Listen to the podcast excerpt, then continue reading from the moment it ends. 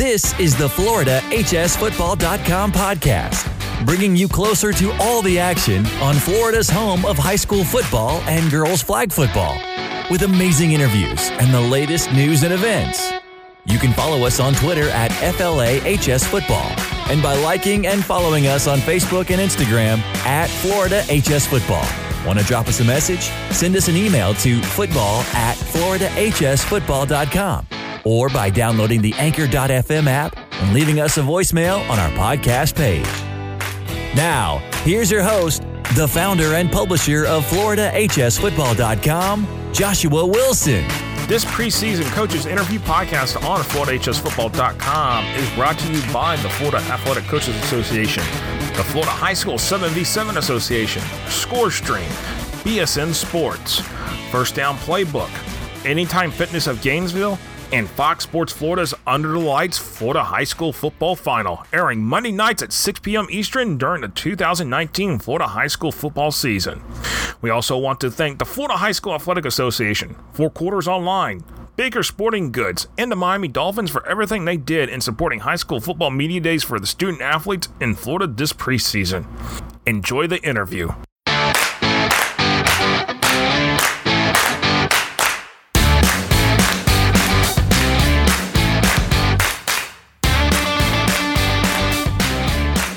Joining me here on the FloridaHSFootball.com podcast at the 2019 North Central Florida High School Football Media Day is the new head coach, but I wouldn't say new around the Lafayette, the new head coach for the Lafayette Hornets, Mark Beach. Appreciate you stopping by here to talk the Hornets football. Man, coach, uh, you know, it's, uh, you know, you, you, no stranger to, to, the Lafayette program. Been around a few years there with the program, but, you know, you're taking over for, for longtime head coach uh, Joey Pearson, who, you know, stepped down, retired yes, out of that role. You know, uh, what, what is it about you know the the, the fact that uh, being able to become the head coach of this program that's uh, had a lot that has a lot of tradition and history?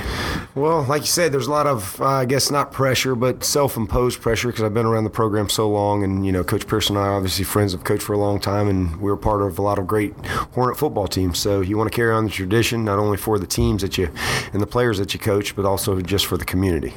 And with that, you know, looking back on the 2018 season, got in the playoffs, got the you know, went eight and four overall on the on the season. Uh, you know, got the got to play 12, 12, 12 total games. Uh, yep. You know, looking at that, you know, in all of that, what lessons were learned by by that te- by that team, and you know, for your players that you know are going to you know be stepping up and filling leadership roles. What what kind of lessons were learned? I think the big one is just you know learning uh, for some of these seniors that just how special the the playoffs are in the state of Florida, and getting there um, is not only very difficult, but it's also an honor, and, and you got to take advantage of every opportunity when you do get there, because there are no days off.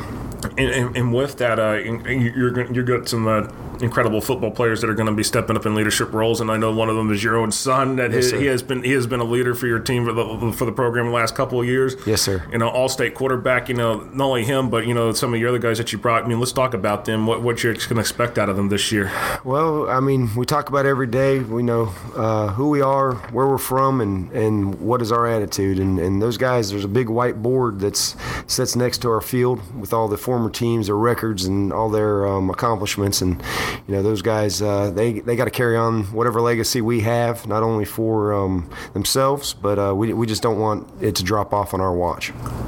And, and, and with that, you know, who, who are some of these guys that you're going to be expecting to step up? I mean, obviously, you know, Jackson's got to continue doing what he's doing. I mean, he's had two phenomenal years. He's had a great off season. Um, and then we've got some role players. Uh, you know, Adam Perry, uh, wide receiver last year. Mark Crum, another wide receiver on that team.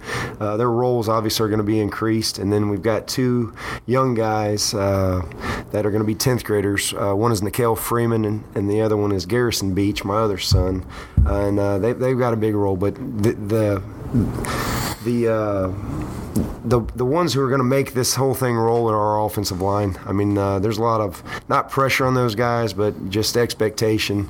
They understand, you know, what what they did last year, and uh, they're they're ready to roll this year. So we got five five guys that are returning starters up there, and um, I think they're kind of chomping at the bit to lead us. And that that sounds amazing right there. And, and with that, um, uh, much much doesn't change for y'all when it terms it comes to what a region y'all are signed for, and just you know for you know if y'all reach the playoffs, you know, in the, the teams that are in that region. But uh, and, and with that, I mean, it, I mean, how do you how do you prepare them into the, the, your guys to prepare? You know, especially the fact you know that you know some of these guys that you are facing in your that are in that region, you're facing them on the regular season schedule, and you may see them again in the playoffs too. How do you how do you prepare them in that situation? Well, I mean, our first four games, we got a pretty tough little one A schedule. We start off with Williston in the Classic, and then we go to Hamilton County, and then Brookwood out of Georgia, South Georgia, and then Chiefland. So um, obviously, we don't talk look forward or anything like that. We we kind of work one practice at a time, one day at a time. But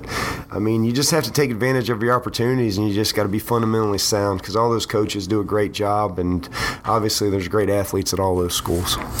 And uh, and with that, uh, you know, the, you got the, F, the, new RPI that the FHA is introducing for football this year. Uh, what were your thoughts on it when, when this came out? I'm glad I don't have to do the math.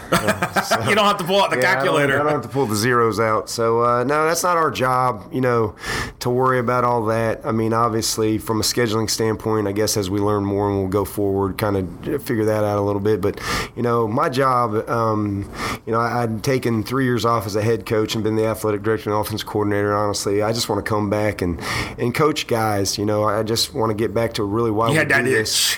Yeah, I just want to get back in there and, and coach and have some fun and, and, and enjoy every moment and not worry about all this other mess. So and, and with that, you know, the scheduling. You know, you you got you still got you know you got your rivalries on there. You know, you got you got Branford yep. on there. You know, yep. Dixie County is another good rivalry. Yep. Trenton, you know, and then there's Bell. You know, so I mean, I mean, at, at that point, where, what did you go looking for on other schedule? How, how did you decide to schedule around trying to find games that could match what y'all are wanting to play with? Well, I mean, just the the town rivalries that are natural to us, which are all the schools you said, and even the ones we're playing with Chiefland. I mean, Chiefland's 45 minutes from us, Dixie's 45. We just want to stay in our area um, and and pick up some teams and and just be competitive. And there's nothing like going to a 1A school football game on a Friday night and both sides are packed out and and, and we're the only show in town, and, and that's that's what's so great about it. Absolutely, and uh, and, and with that, you know, and all of that, you know, which of the games would be the toughest on the schedule? I mean, you, I mean, you could probably have your pick of the poison right there. Yeah, there, there's a bunch of them. I mean, I don't, I don't think uh, it'd serve your, yourself too well to put anyone first or second because that's a lot of bulletin board material. But um, they're they're they're just all tough environments, and um, including us. I mean, they've got to come to us too. And I think everyone knows, you know, we we've all got our own edge when we're when we're at home because of our fans, and obviously they're fans on the road. But um, you just kind of that's why you got to prepare your guys and and let them understand from the following year trying to get in the playoffs just how each week is very very important in this whole process. So you just take it one day at a time. One day at a time, and. Uh, to, to round this uh, up here, you know, and this, this is not the thing. What, what is one FHA policy or bylaw you would want to change, or maybe even go beyond that as to what maybe a, a, a, state law that you would want to change that has impacted high school athletics? Because, you know, there is a lot out there that is impacting high school athletics in this world. Oh, gosh. I mean, we actually talked to some people about that. I, I just think maybe just a clarification of all the rules on how transferring and, and even with charters how who is eligible and where who is accountable for students in charters on certain areas. And i know county to county because of populations. If there's if there's five charter schools compared to one charter school things like that. And uh, trying to just them let that get figured out which i know that's tough. They're in a tough position. Obviously they're dealing with um, hundreds of thousands of student athletes. And um, I, I, wouldn't want that responsibility. I know it's a tough one. And uh, so that's why i'll just stick to being a head football coach I hear you on that one. Coach Beach, appreciate you stopping by. Best of luck to the Lafayette Hornets this football season. Thank you, Josh. Appreciate everything. Thank you.